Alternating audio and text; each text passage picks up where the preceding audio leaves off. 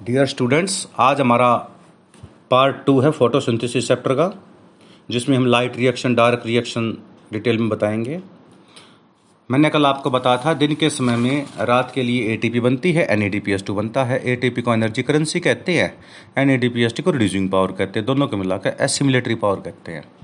यानी assimilatory power granum में light में बनता है और रात को ये यूज़ हो जाता है, जिससे ग्लूकोज बनता है और फिर सुक्रोज और स्टार्च बन जाता है।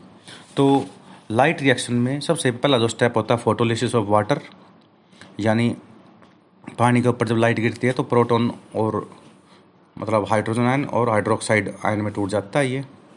और ये जो इलेक्ट्रॉन हैं, ये फिर किसी जेड अननोन कंपाउंड के थ्रू क्लोरोफिल में चले जाते हैं। और जो ऑक्सीजन बाहर निकलती है, वो एज ए बाई प्रोडक्ट निकल जाती है।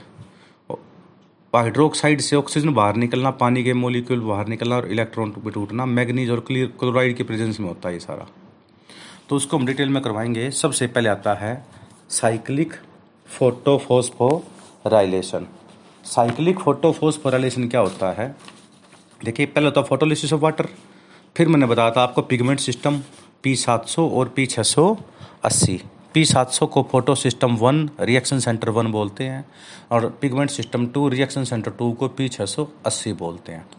तो सबसे पहले हम पढ़ेंगे इसमें फ़ोटो फोस्फोराइलेशन फ़ोटो का मतलब in presence of light phosphorylation का मतलब एटीपी बनना, यानी in light ATP formation ATP formation in light sunlight is called photo phosphorylation ये दो तरह का होता है, एक तो साइक्लिक होता है, दूसरा कौन सा होता है नॉन साइक्लिक साइक्लिक होता है लोअर प्लांट्स के अंदर, जैसे साइनोबैक्टीरिया जो रेड ब्राउन ग्रीन अलगी होती हैं प्रीमिटिव टाइप के जो जीव होते हैं ना, उनके अंदर साइक्लिक फोटोफोस्फोराइलेशन होता है।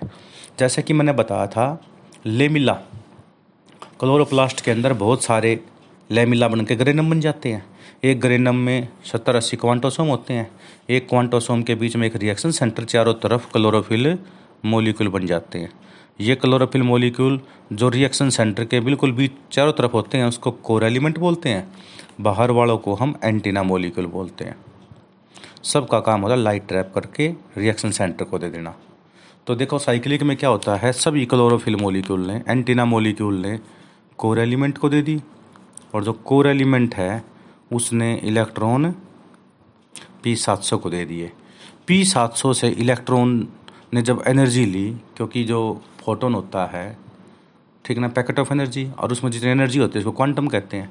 जब उन्होंने पैकेट ऑफ़ एनर्जी लिए तो उसका लेवल अप हो गया। जो ये शेप होती है ना, ऊपर से नीचे, ऐसे नहीं दिखा सकते, किसी डायरेक्शन में दिखाएँगे। ये रेडोक्स पोटेंशियल के अनुसार दिखा रखे हैं। रेडोक्स पोटेंशियल के अनुसार इनकी वैल्यू होती है। तुम सोचो कभी अपनी तरफ़ से दूसरा डिज़ाइन बना कर रख दो, ऐसा डिज़ाइन ये नहीं होता। रेडोक्स पोटेंशियल के अनुसार है point one point zero eight point six ठीक है ना? इस तरह से कंपाउंड बनने पड़ेंगे, इसलिए इसी तरीके से याद करने पड़ेंगे। पेपर में आता है, एक बच्चा कहता है, जी, मन तो आपने बेकार बना रखा था, मैंने थोड़ा थोड़ा अच्छा सा डिज़ाइन से बना दिया ऐसे करके। डिज़ाइन नहीं बनाना, ये रेडोक्स पोटेंशियल के अनुसार है। यदि मैं कहूँ पी सात सौ से इलेक्ट्रॉन किसी अननोन कंपाउंड ने ले लिए। पी सात सौ से लॉस ऑफ़ इलेक्ट्रॉन हुआ तो यहाँ पे ऑक्सीडेशन हुआ। किसी अननोन कंपाउंड एक्स ने उस इलेक्ट्रॉन को गेन कर लिया, उसका रिडक्शन हो गया। Loss of electron oxidation gain of electron reduction ठीक ना? दोनों रिएक्शन होती है ना ऑक्सीडेशन भी होती है रिडक्शन भी होती है, इसलिए इसको बोलते हैं रेडोक्स पोटेंशियल सबसे ज़्यादा रेडोक्स पोटेंशियल किसका होता है? एक्स अननोन कंपाउंड का होता है, जिसका वन होता है। फिर हायर टू लोअर जाएगा रेडोक्स पोटेंशियल तो फेराडोक्सिन ने ले लिया। इसने इलेक्ट्रॉन लॉस कर दिया ऑक्सीडेशन फेराडोक्सिन ने ले लिया इसका रिडक्शन तो इसका रिडोक्स पोटेंशियल है पॉइंट एट कितना है? इसका वन है, इसका पॉइंट एट है। फिर साइटोक्रोम बी सिक्स में आ गया। साइटोक्रोम बी सिक्स में कितना आ गया? पॉइंट सेवन के करीब। प्लास्टोक्यूनियन के में आ गया। ये कितना का पॉइंट सिक्स। मतलब क्या हो रहा है कि रेडोक्स पोटेंशियल के अनुसार नीचे की तरफ़ जा रहे हैं ये। याद रख लो X F C P C P क्या याद रखोगे? X F C P C P ये पी एम डी में आता है। एक्स अननोन कंपाउंड ने सबसे पहले इलेक्ट्रॉन को रिसीव किया। इसका हो गया रिडक्शन। इसने फिर लॉस कर दिया, इसका वापिस क्या हो गया? ऑक्सीडेशन अब किसने ले लिया इलेक्ट्रॉन फेराडोक्सिन ने। जिसने लिया उसका क्या हो गया? रिडक्शन फिर इसने लॉस कर दिया। फिर क्या हो गया इसका? ऑक्सीडेशन फिर किसने ले लिया? साइटोक्रोम बी सिक्स ने। साइटोक्रोम बी सिक्स का क्या हो गया? रिडक्शन फिर इसने वापस छोड़ दिया। क्या हो गया? ऑक्सीडेशन अब किसने ले लिया? प्लास्टोक्यूनोन ने। प्लास्टोक्यूनिन से साइटोक्रोम एफ़ साइटोक्रोम एफ़ से plastocyanin X F C P C P ऐसे याद रख लो। और इलेक्ट्रॉन घूम कर वापस किसमें आ गए? पी सात सौ में फ़ोटो सिस्टम वन में रिएक्शन सेंटर वन में आ गए। Reaction centre one photosystem one P सात सौ मतलब सात सौ तक की वेवलेंथ की लाइट लेता है ये। फ्री में इलेक्ट्रॉन घूम के गए X F C P C P से वापिस इलेक्ट्रॉन आ गया फ्री में क्या मिल गया? हमारे को दो जगह है। ए टी पी मिल गई ना? इसलिए इसका नाम होता है साइक्लिक, क्योंकि इलेक्ट्रॉन घूम कर वापिस आ रहे हैं। फ़ोटो लाइट में होता है, फोस्फोरेलेशन ए बन जाती है। इसलिए इसका नाम साइक्लिक फ़ोटो फोस्फो रेलेशन कहलाता है। समझ में आ गई बात? X F C P C P याद रखोगे? दूसरे नंबर पे आता है, ये होता है लोअर प्लांट्स के अंदर साइनोबैक्टीरिया ये प्रीमिटिव टाइप का होता है ये।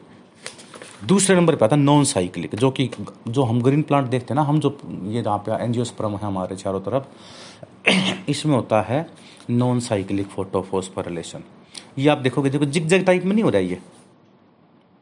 ठीक है ना? इसलिए इसका नाम जेड स्कीम होता है। क्या नाम होता है इसका? जेड स्कीम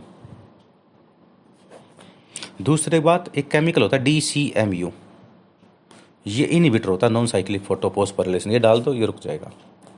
चलो। इसमें भी जो जाते हैं ना इलेक्ट्रॉन वो रोडोक्स पोटेंशियल के अनुसार जाते हैं, इसलिए इसकी शेप ऐसे ही। अपने पास से शेप बढ़ाने की कोशिश मत करना। कभी तुम सोचो, लो सही इसमें ठाक इसको यहाँ दिखा देते हैं, फिर ऊपर ऐसे उठा देंगे। ऐसे नहीं होना। सेम शेप रखनी होती है इसकी। ये शुरुआत था साइकिलिक शुरुआत था पी सात सौ से। नॉन साइक्लिक शुरू है पी छः सौ अस्सी से। साइकिलिक में एक ही फ़ोटो सिस्टम इंक्लूड था पी सात सौ। इसमें दो शुरू दो होते हैं पी छः सौ अस्सी और पी सात सौ। अब देखो पी छः सौ अस्सी में जब एनर्जी आई, ठीक है? तो इलेक्ट्रॉन किसमें चले गए? क्यूनोन में, अननोन कंपाउंड है। कोई क्यूनोन, अननोन कंपाउंड था, बाद में इसका पता लगा क्या नाम था इसका? क्यूनोन। क्यूनोन से चले गई साइटोक्रोम बी में। साइटोक्रोम बी से प्लास्टोक्यूनोन में। प्लास्टोक्यूनिन भी कह देते हैं, प्लास्टोक्यूनोन भी कह देते हैं। प्लास्टोक्यूनोन से साइटोक्रोम एफ़ में, साइटोक्रोम एफ़ से प्लास्टोसाइनिन में। प्लास्टोसाइनिन से वापस छः में नहीं आए, किसमें चले गए? पी सात सौ में फ़ोटो सिस्टम वन में चले गए। ये शुरुआत हुआ है पी छः सौ अस्सी से और सेकेंडरी किसने ले लिया इसको वापस? से पी सात सौ ने। इसलिए इलेक्ट्रॉन घूम को वापस नहीं आए ना इसमें।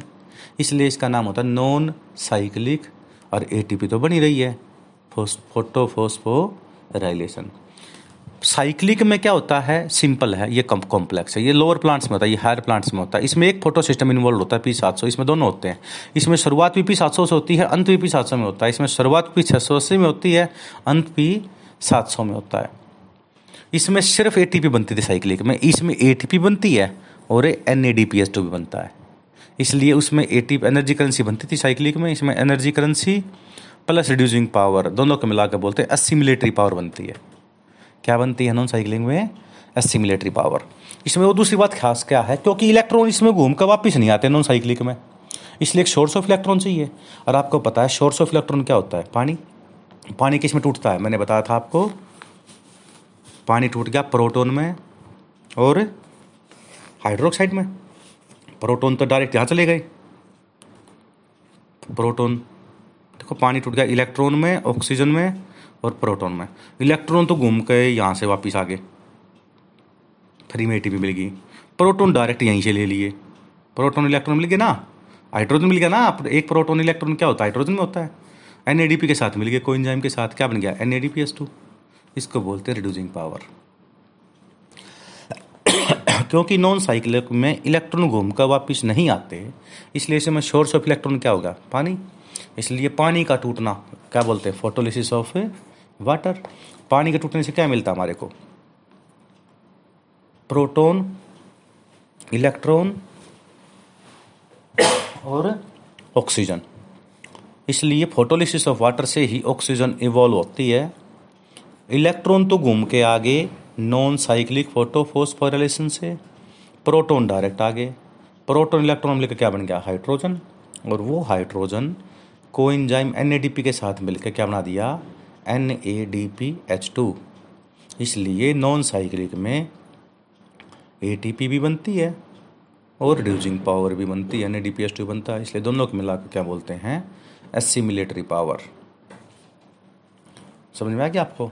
नॉन साइक्लिक में क्या बनते हैं? ए टी पी और N A D P S two मिला के N A D P S two plus A T P is called assimilatory power तो ये अपना डिफरेंस करना साइक्लिक नॉन साइक्लिक में।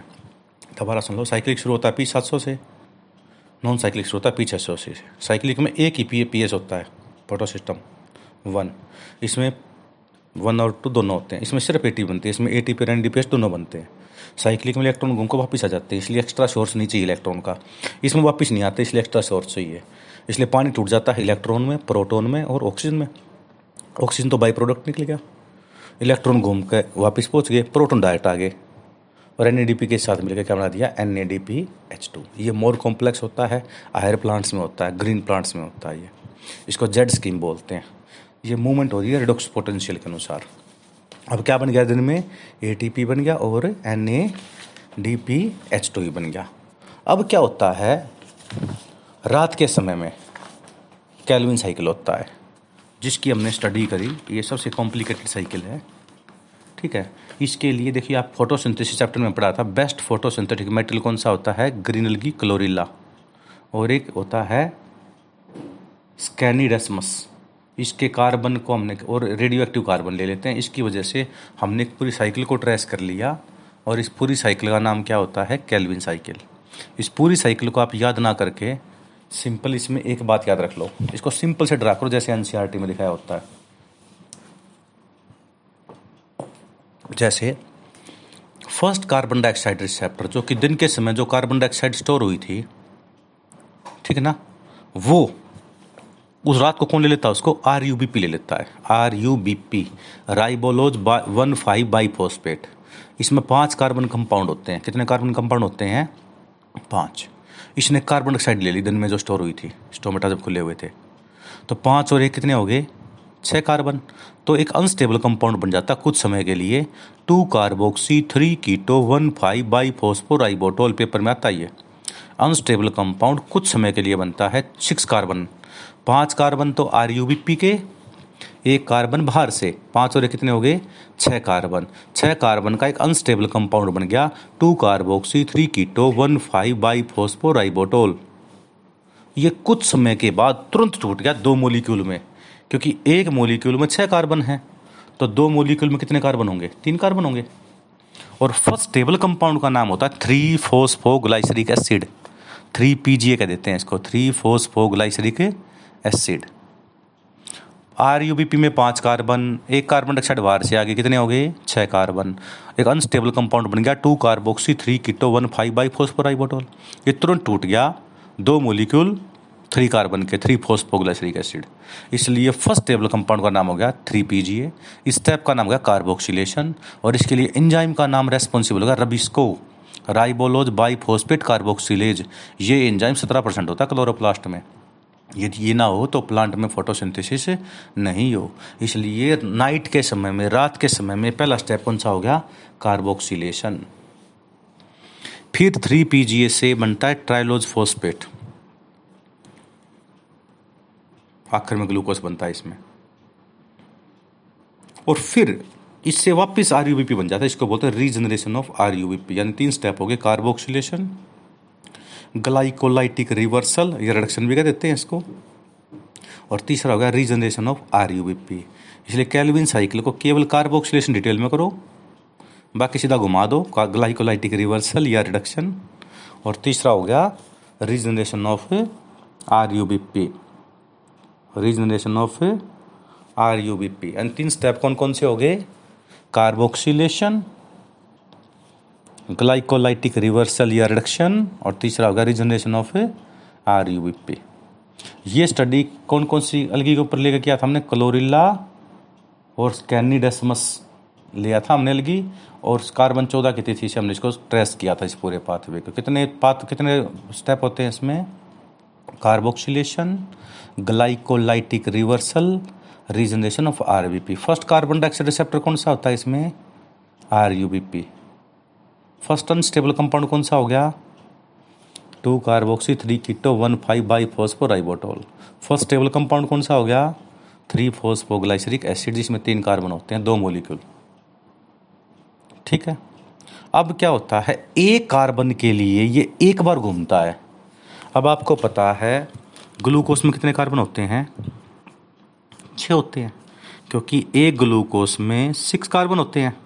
सो ये कितनी बार घूमेगा? एक एक ग्लूकोस बनाने के लिए इट रोटेट सिक्स टाइम कितने बार कितने बार घूमेगा ये? एक ग्लूकोज बनाने के लिए कितनी बार घूमे कैलवी साइकिल छः बार घूमा एक बार जो घूमता है तो तीन एटीपी चाहिए होती हैं। दो एनएडीपीएच चाहिए हैं। तो छः बार घूमेगा तो कितने ए टी पी चाहिएँगी? अठारह ए और बारह N A D P S two छः कार्बन डाइऑक्साइड छः आर यू बी पी छः रबिस्को समझ में आ बात ये? तो नेट रिएक्शन यदि हम दिखाएँ, पूरी की पूरी इसका तो क्या आएगा? Six R U B P, क्योंकि एक बार घूमता है तो एक R U B P use होता है। छः बार घूमेगा तो six R U B P.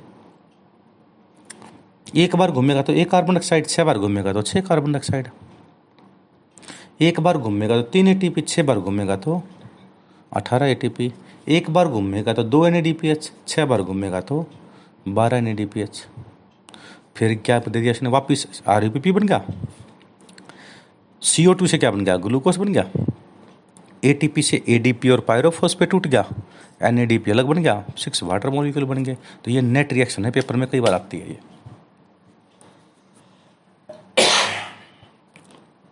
ठीक है? नेक्स्ट है भाई। अब कई बार देखने में क्या बुराई लगती है इसमें? आर यू बी पी जो एंजाइम होता ना, इसका एक गलत काम क्या है? आर यू बी पी से थ्री पी जी बनता है। थ्री पी जी ए से फिर वापिस आर यू पी पे कैलमी साइकिल घूमती है। कहाँ घूमती है? क्लोरोप्लास्ट में। क्लोरोप्लास्ट में भी कहाँ पे? स्ट्रोमा में। क्योंकि लाइट रिएक्शन होती है ग्रीनम में, डार्क रिएक्शन किसमें होती है? स्ट्रोमा में। पर लेस कार्बन डाइऑक्साइड हो, मोर ऑक्सीजन हो, लेस कार्बन डाइऑक्साइड हो मोर ऑक्सीजन हो। इन दो कंडीशन में रबिस्को इंजाइम और थ्री पी जी बनाने की जगह एक दो कार्बन के मोलिकुलर बना देता है, उसको बोलते हैं टू फोस्फोग्लाइकोलेट यानी आर यू पी से नॉर्मल कंडीशन में थ्री पी बनना था। थ्री फोस्फोग्लाइसरिक एसिड पर इन दो कंडीशन में लेस कार्बन डाइऑक्साइड में और मोर ऑक्सीजन की प्रेजेंस में तो R U B P three P J बनाने की जगह टू पी जे बना देता है। मतलब यही बन जाता है, साथ में योर कंपाउंड एडिशनल कंपाउंड बन जाता है। जिसको बोलते हैं ऑक्सीजनेशन नॉर्मल क्या था कार्बोक्सिलेशन यानी रबी इसको एंजाइम इन दो कंडीशन में ऑक्सीजनेशन का भी कार्य करता है। इसलिए इसको आर यू बी ऑक्सीजनेज भी कह देते हैं। और ये बनते ही तो क्लोरोप्लास्ट तो था ही था इन्वॉल्व इसमें परोक्सीसोम और माइटोकॉन्ड्रिया भी इन्वॉल्व हो जाते हैं, क्योंकि ग्लाइकोलेट ग्लाइओक्जिलेट ग्लाइसिन नाम का एमिनो एसिड बन जाता है ग्लाइसिन माइटोकॉन्ड्रिया में आके अमोनिया और सीरिन बना देता है। और फिफ्टी परसेंट सी क्या हो जाती है यहाँ से? लॉस हो जाती है। किससे? माइटोकॉन्ड्रिया से। किससे हो जाती है? माइटोकॉन्ड्रिया से। अब ये वापिस सीरिन से hydroxy pyruvate glyceric acid glyceric acid में से आकर थ्री पीजी दोबारा बनाता है। मतलब एक छोटा सा रास्ता भटकने की वजह से ये देखो कितना घूम के आना पड़ा है इसको। एक ऑर्गनली की बजाय क्लोरोप्लास्ट के अलावा परोक्सीसोम और माइटोकॉन्ड्रिया से भी घूम के जाना पड़ा इसको। और फिफ्टी परसेंट सी क्या होगी? लॉस पहले ही लेस सी थी ऊपर। भाई, पहले ही आपकी बीस हज़ार तनख्वाह थी। आपने मालिक ने कहा, मैं तो दस हज़ार दूँगा भाई। गुस्सा कितना आया? और दस हज़ार में से भी कोई छः हज़ार रुपये छीन ले जाए, पचास हज़ार पाँच हज़ार छीन ले जाए तो पाँच ही बचे ना। तो ये एक्सेस लॉस हो गया। तो इसको हम बोलते हैं फ़ोटो रेस्पिरेशन क्योंकि इसमें टू कार्बन कंपाउंड एडिशनल बन जाता है, इसलिए इसका नाम हो गया सी टू साइकिल ठीक है ना? और ये फोटोसिंथेटिक कार्बन ऑक्सीडेटिव बोलते हैं पीसीओ साइकिल भी बोलते हैं इसको। क्योंकि इसमें रबिस को एंजाइम का ड्यूल नेचर पता लगा हमारे को। जो नॉर्मली कंडीशन में क्या करता है? थ्री पीजी बना देता है। पर लेस कार्बन डाइऑक्साइड हो मोर ऑक्सीजन हो लेस कार्बन डाइऑक्साइड हो मोर ऑक्सीजन हो तो थ्री पी की बनाए बन जाए, एक एडिशनल चीज़ बन जाती है टू फोस्फोग्लाइकोलेट और ये पूरा जब घूम के आता है तो इसमें फिफ्टी परसेंट सी क्या हो जाती है? यहाँ से लॉस हो जाती है। इस पूरे साइकिल को हमने ऐसे दिखा दिया बस। कितने सेल ऑर्गेनल इन्वॉल्व होते हैं फ़ोटो में? तीन। ऑक्सीजन किससे निकलती है? माइटोकॉन्ड्रिया से। परोक्साइड का मतलब peroxide H two O two बनती है और टूटती रहती है। और एच टू परोक्साइड बनना, टूटना बनना, टूटना यही चलता रहता है परोक्सीसोम में, इसलिए इसका नाम परोक्सीसोम है। तो photo respiration C three plant का डिसएडवांटेज है। सी थ्री प्लांट में सबसे गंदा काम क्या होता है कि less carbon dioxide more oxygen की प्रेजेंस में रबिस को एंजाइम कार्बोक्सिलेशन की जगह ऑक्सीजनेशन कर देता है, जिसकी वजह से एक टू फोस्फोग्लाइकोलेट यानी दो कार्बन का कंपाउंड बन जाता है, एक टू फोस्फोग्लाइकोलेट ये बनने की वजह से ये खाम खा एक फालतू चक्कर लग जाता है, जिसमें फिफ्टी परसेंट सी क्या हो जाती है? लॉस हो जाती है। इसलिए सी थ्री प्लांट वो होते हैं जिनमें सी थ्री साइकिल होता है। वाई कैलविन साइकिल इसका सी थ्री साइकिल क्योंकि फ़र्स्ट टेबल कंपाउंड में तीन कार्बन है, इसलिए इसका नाम हो गया सी थ्री साइकिल ठीक है?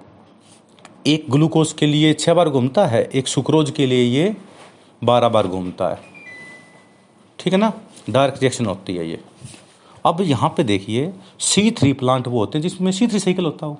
सी थ्री साइकिल वो होते हैं जिसमें थ्री पी जी एक कंपाउंड बनता हो फ़र्स्ट टेबल तो सी थ्री प्लांट की डिसएडवांटेज क्या है कि इसमें fifty percent C O two क्या हो जाती है?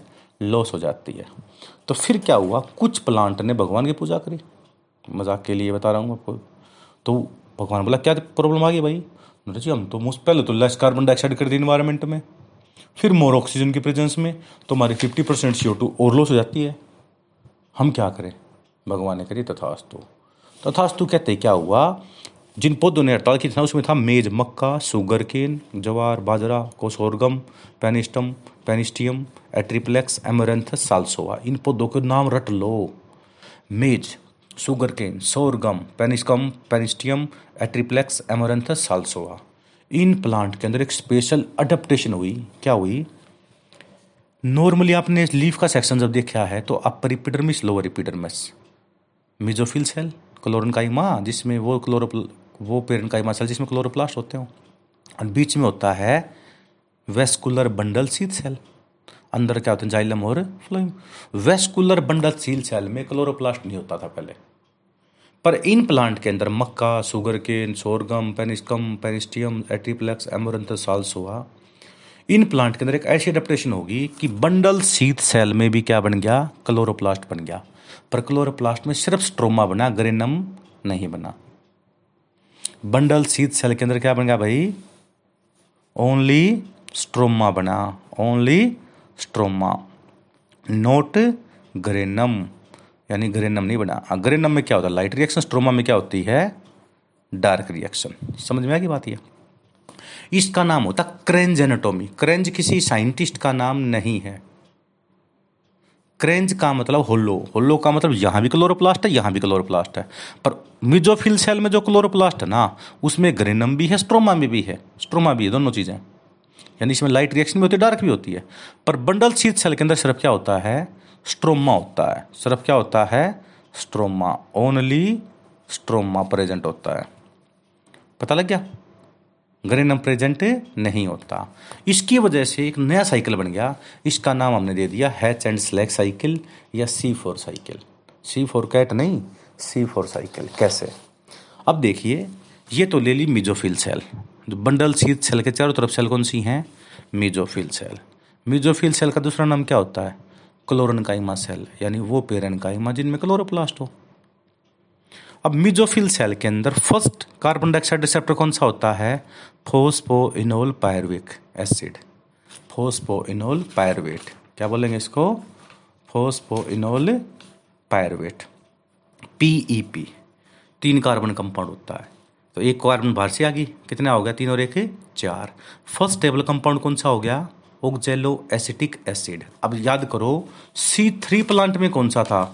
First carbon dioxide receptor R U B P first stable compound three P G है रबिश को एंजाइम यहाँ देखिए। First carbon dioxide receptor PEP उसमें क्या था? आर यू बी पी उसमें पाँच कार्बन थे, इसमें कितने कार्बन है? तीन। फ़र्स्ट कार्बन डाइऑक्साइड रिसेप्टर हो गया? फ़र्स्ट टेबल कंपाउंड उसमें क्या था? थ्री फोस्फोग्लाइसरिक एसिड, तीन कार्बन, इसमें ऑक्जेलवेस्टिक एसिड या एस्पेरेटिक एसिड एक ही है। इसमें चार कार्बन होते हैं। क्योंकि इसमें चार कार्बन होते हैं फ़र्स्ट टेबल कंपाउंड में, इसलिए इसका नाम क्या हो गया? सी फोर साइकिल अब सी फोर साइकिल में ओक्जोलेस्टिक एसिड बन गया मेलिक एसिड। ये मेलिक एसिड किसमें चला गया? वेस्कुलर बंडल सीथ सेल में चला गया। इन वेस्कुलर बंडल सीथ सेल में। इसमें सिर्फ़ क्या होता है? स्ट्रोमा होता है। क्या होता है सिर्फ़? ये मेलिक एसिड टूट गया टू में और पायरविक एसिड में। मेलिक एसिड किसमें टूट गया? टू में और पायरविक एसिड में। ये पायरविक एसिड वापिस इसमें आ गया, मिजोफिल में। और सीओ टू देखो यहाँ पे एक बार तो फिक्सेशन यहाँ पे हुआ है। फोस्पोइनोल पायरवेट से आगे सीओ टू गई। फ़र्स्ट फिक्सेशन तो यहाँ पे हो गया। सेकंड सीओ टू यहाँ से लॉस होने लगी ना। इसमें फिर कैलविन साइकिल घूम गया, क्योंकि स्ट्रोमा में क्या होता है? अरे बंडल सी सेल में क्या था? स्ट्रोमा स्ट्रोमा में क्या हो सकता है? कैलविन साइकिल इसलिए double fixation of carbon dioxide takes place in C four cycle जो सीओ टू लॉस हो रही थी, उसने डबल फिक्सेशन कर दिया, क्योंकि बंडल सीट सेल में क्या बन गई? क्लोरोप्लास्ट बन गया। क्लोरोप्लास्ट में क्या था सिर्फ़? स्ट्रोमा इसलिए डायरेक्ट रिएक्शन हो सकती है लाइट रिएक्शन नहीं हो सकती। यानी जो सीओ टू मेलिक एसिड से टूट कर मिली थी हमारे को, वो लॉस होने से बचा ली किसने? कैलविन साइकिल ने। यानी डबल फिक्सेशन किस साइकिल में होता है? एक तो यहाँ पे हो गया, एक यहाँ पे हो गया। यानी एक तो फोस्फोनिल पायरेट से जब कार्बन डाइऑक्साइड का यहाँ फिक्सेशन हो गया। फ़र्स्ट स्टेपल कंपाउंड बना दिया ऑक्जेलोस्टिक एसिड दूसरा, मेलिक एसिड से टू टूट गया, और पायरविक एसिड टूट गया। तो ये सीओ टू यहाँ पे फिक्स होगी। तो डबल फिक्सेस नहीं होनी ना, इसको याद रख लो पोम्प से। P O M P phosphoenol pyruvate oxaloacetic acid malic acid और पायरविक एसिड साइकिल घूम गया। इसका फ़ायदा क्या होता है? इसका ये फ़ायदा होता है कि सी फोर प्लांट जो थे ना, ये जो प्लांट है एक्स्ट्रा ड्रास्टिक कंडीशन में भी उग जाते हैं नंबर दो।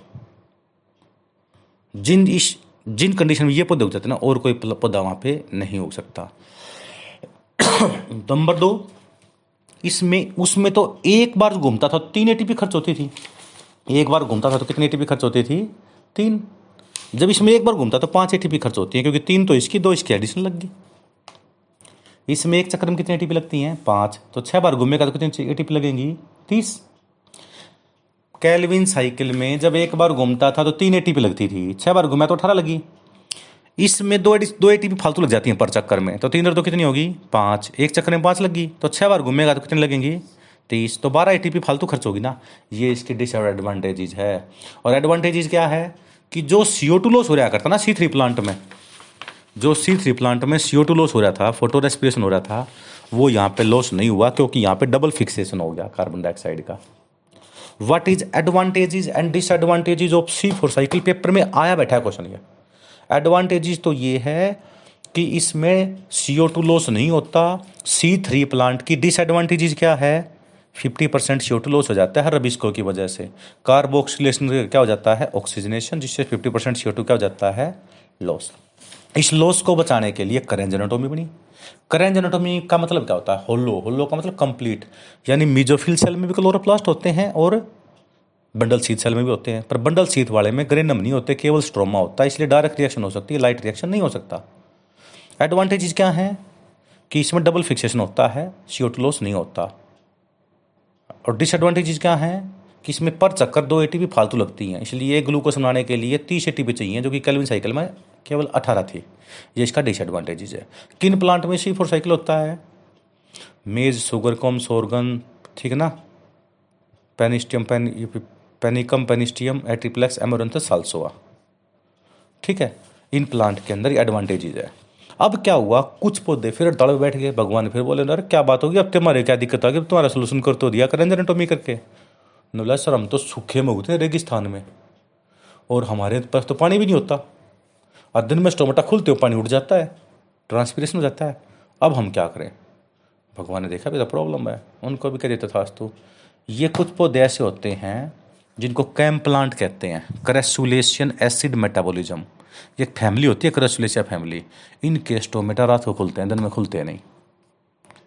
कौन कौन से पौधे होते हैं? जितने भी गुद्देदार होते हैं, जैसे पत्थर चटका होता है, मोटा पत्ता होता है, कलेंचू, जो पत्ते से नया पौधा बन जाता है सेडम अपनसिया कैक्टस जो होता है, नागफणी कैक्टस जो फाइलोक्लेड स्टेम स्टेम बढ़ता रहता है लीफ तो इसके काटे होते हैं।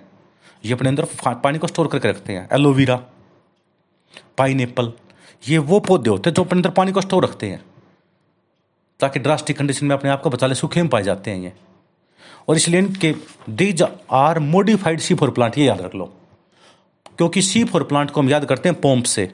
पी ओ एम पी इसमें एक चीज़ हो याद रख लो P O M P C बस। एक चीज़ याद रख लो सी और ऐड कर दो, बस। कैम प्लांट का मतलब होता है करेसुलेशन एसिड मेटाबॉलिज्म इनके रात को स्टोमेटा ओपन होते हैं। सूखे में पाए जाते हैं पत्थर, चट, कलेंचू सैडम अपनसिया पाइनएपल ये पौधों के नाम याद कर लो, रट लो। कैम प्लांट है, ये एक तरह के सी फोर प्लांट है। पर इन उल्टा क्या काम होता है? नाइट के समय में स्टोमेटा खोलते हैं। याद वही तरीका P O M P phosphoenol pyruvate में तीन कार्बन होते हैं। एक कार्बन डाइऑक्साइड बाहर से आ गई कितना हो गया? चार कार्बन। फ़र्स्ट टेबल कंपाउंड कौन सा हो गया? Oxaloacetic acid. रात के समय में ऑक्जेलोस्टिक एसिड से वैक्यूल्स के अंदर क्या बन गया? Malic acid. रात के समय मेलिक एसिड बनता है, इसलिए इसका नाम होता है एसिडिफिकेशन।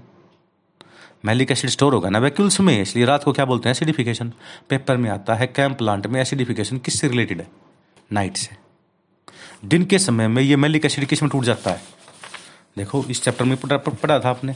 मेलिक एसिड किसमें टूट जाता है? सीओ टू में और पारिविक में? किसमें टूट जाता है? सीओ टू में और पायरविक में। अब सीओ टू से, कैम प्लांट के अंदर दिन के समय में कैलविन साइकिल होता है। कैलविन साइकिल कब होता है? डायरेक्ट रिएक्शन बोलते हैं ना, रात को होता है ना? ये कब होता है ये? कैलविन साइकिल कब होता है? रात को होता है। पर कैम प्लांट में दिन के समय में कैलविन साइकिल हो जाता है सीओ टू और कैलविन साइकिल से आखिर क्या बनता है? कार्बोहाइड्रेट तो याद रख लो पी ओ एम रात के समय एसिड बन गया। एसिडिफिकेशन दिन के समय में एसिड टूट गया वापिस। डी एसिडिफिकेशन डी एसिडिफिकेशन कब होता है? दिन में। तो याद रख लो P O M P C बस। ये कैम प्लांट हो गया। अब क्या हुआ? एक कालिया था ब्लैक मैन बोलते हैं इसको। लॉ ऑफ़ लिमिटिंग फैक्टर अब आपको पता है फोटोसिंथेसिस रिएक्शन में क्या होता है? सिक्स सी ओ टू होता है। क्या होता है भाई? Six C O two twelve H two O chlorophyll, sunlight C six H twelve O six बन गया। सिक्स ओ टू और सिक्स एच टू ये फोटोसिंथेसिस रिएक्शन होती है इसने कहा, भाई हर एक कंडीशन में कोई ना कोई लिमिटिंग फैक्टर होता है। मान लीजिए, मैं आज आपको कहूँ कि भाई, आप पढ़ते क्यों नहीं? तो आपको वैसे सर लाइट नहीं होती हमारे घर में। यानी लिमिटिंग फैक्टर क्या हो गया? लाइट मैंने आपको इन्वर्टर दे दिया, लो अभी पढ़ो। मैंने फिर देखा रिज़ल्ट फिर कमज़ोर गया बेटा? अब क्यों नहीं पढ़े? सर अब लाइट तो होगी सर एक्चुअली ना मेरे पास बुक नहीं है। अब लिमिटेड फैक्टर क्या बना दिया आपने? बुक भी दे दी। ठीक है ना? आप फिर भी नहीं पढ़ रहे बच्चे।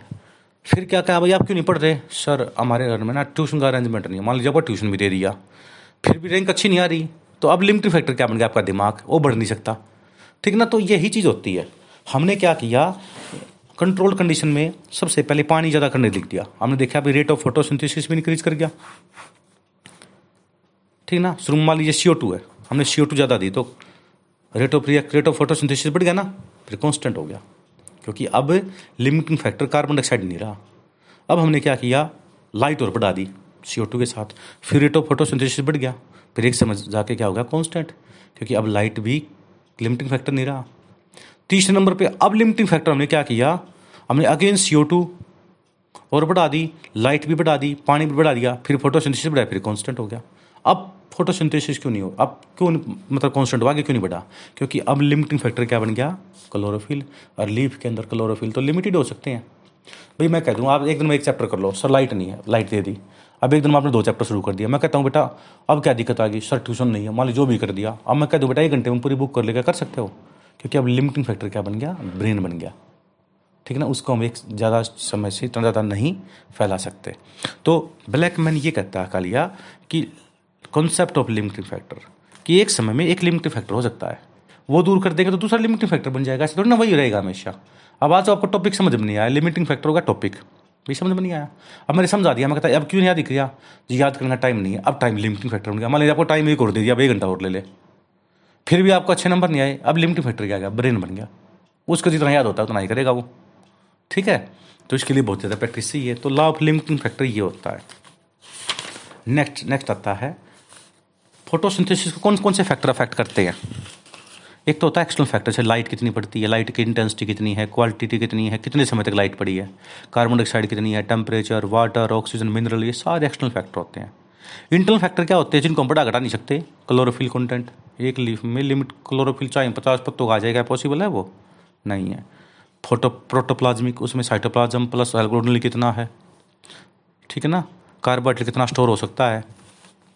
और ऐसी लाइट इंटेंसिटी जहाँ पे rate of photosynthesis rate of respiration के बराबर हो जाए, इसको कंपनसेशन पॉइंट बोलते हैं। इसमें कोई गैसियस एक्सचेंज नहीं होती, इसलिए पौधा जल्दी मर जाता है। पच्चीस से सौ पार्ट्स पर मिलियन होता है सी थ्री प्लांट में, ज़ीरो से दस पार्ट्स पर मिलियन होता है सी फोर प्लांट में, ये याद रख लेना। ठीक है ना? कंपनसेशन पॉइंट पे कोई भी गैसेस एक्सचेंज नहीं होती, इसलिए पौधा जल्दी मर जाता है। छाया में उगने वाले पौधों का नाम होता है स्कायोफाइट्स सेड प्लांट तो छाया में उगते हैं। जो पौधे छाया में उगते हैं, उनमें क्लोरोप्लास्ट कम बनता है और इंटरनोड की लंबाई बहुत ज़्यादा होती है। छाया में उगने वाला लंबे लंबे हो जाएँगे दूर तक। और धूप वाले इंटरनोड की लंबाई कम होती है, बोने पौधे होते हैं ज़्यादातर। ठीक है ना उनको ज़्यादा लाइट चाहिए होती है, जैसे शीशे शीशम का पौधा होगा डलवर्जिया लाइट कंपनसेशन एक ऐसी लाइट की इंटेंसिटी जहाँ पे rate of photosynthesis rate of respiration के बराबर हो जाए। जो रेस्पिरेशन के जो प्रोडक्ट हैं, वो फोटोसिंथेसिस में रिएक्टेंट के तौर पर यूज़ हो जाएँ और जो फोटोसिंथेसिस के प्रोडक्ट हैं, वो सेलुलर रेस्पिरेशन में रिएक्टेंट में काम आ जाए। जहाँ पे मैक्सिमम फोटोसिंथेसिस उसको सेचुरेशन पॉइंट कहते हैं। ये मंस हाइपोथेसिस बताई थी मैंने। मास फ्लोआइटोसिस ये लीफ है, ये रूट है। लीफ में फोटोसिंथेसिस प्रोसेस से जब ग्लूकोज बनेगा तो ऑस्मोटिक प्रेशर बढ़ जाएगा तो बाहर से पानी अपने आप अंदर आ जाएगा और ये हायर ऑस्मोटिक प्रेशर से लोअर की तरफ़ जाते रहेंगे, ठीक है ना? और ये रूट तक पहुँच जाएगा, इसको मंस हाइपोथेसिस कहते हैं, ठीक है? रबिस्को का नाम क्या बता था? राइबोलोज बाईफोस्फेट कार्बोक्सिलेज, सोलह से सत्रह परसेंट एंजाइम होता है, ठीक है ना? और आउटर सरफेस पे थाइलोकोड मेम्ब्रेन के पास जाता है फ़र्स्ट कार्बन डाइऑक्साइड रिसेप्टर कौन सा था सी थ्री प्लांट में? रबीस रबिस्को कितने कार्बन होते हैं इसमें? पाँच। एक कार्बन डाइऑक्साइड बाहर से आया कितने आ गया? छः अनस्टेबल कंपाउंड का नाम क्या था? Two carboxy, three keto, one five bi phospho ribitol ये तुरंत टूट जाता है दो मोलिक्यूल में three carbon. Two phospho, three phospho glyceric acid. इस स्टेप का नाम क्या हो गया? कार्बोक्सिलेशन। बाकी दो स्टेप कौन से हैं? ग्लाइकोलाइटिक रिवर्सल या रिडक्शन तीसरा regeneration of R U P जब एक बार घूमता है तो तीन ए टी पी लगते हैं छः बार घूमेगा तो अठारह ए लगेंगे। First carbon dioxide receptor C four plant में कौन सा था? P E PEP first stable compound oxaloacetic acid ठीक है ना? याद कैसे करेंगे? पोम्प पोम्प से पी ओ एम पी और कैम प्लांट को पोम्प सी से। कैम प्लांट को किससे करेंगे? पोम्प सी से। तो आपको ये बार बार याद करने हैं। Thank you